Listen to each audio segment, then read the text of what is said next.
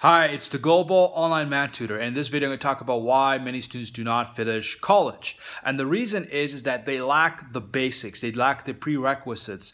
Uh, they, a lot of them struggle with the algebra. They struggle with the adding, simplifying, you know, adding fractions, uh, you know, and they need help with the basics that they did not develop in high school.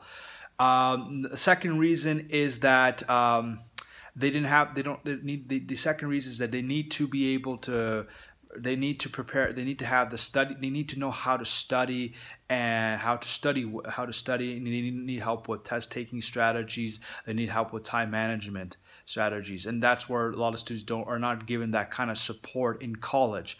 And so the college students need support with uh, test taking and um, study skills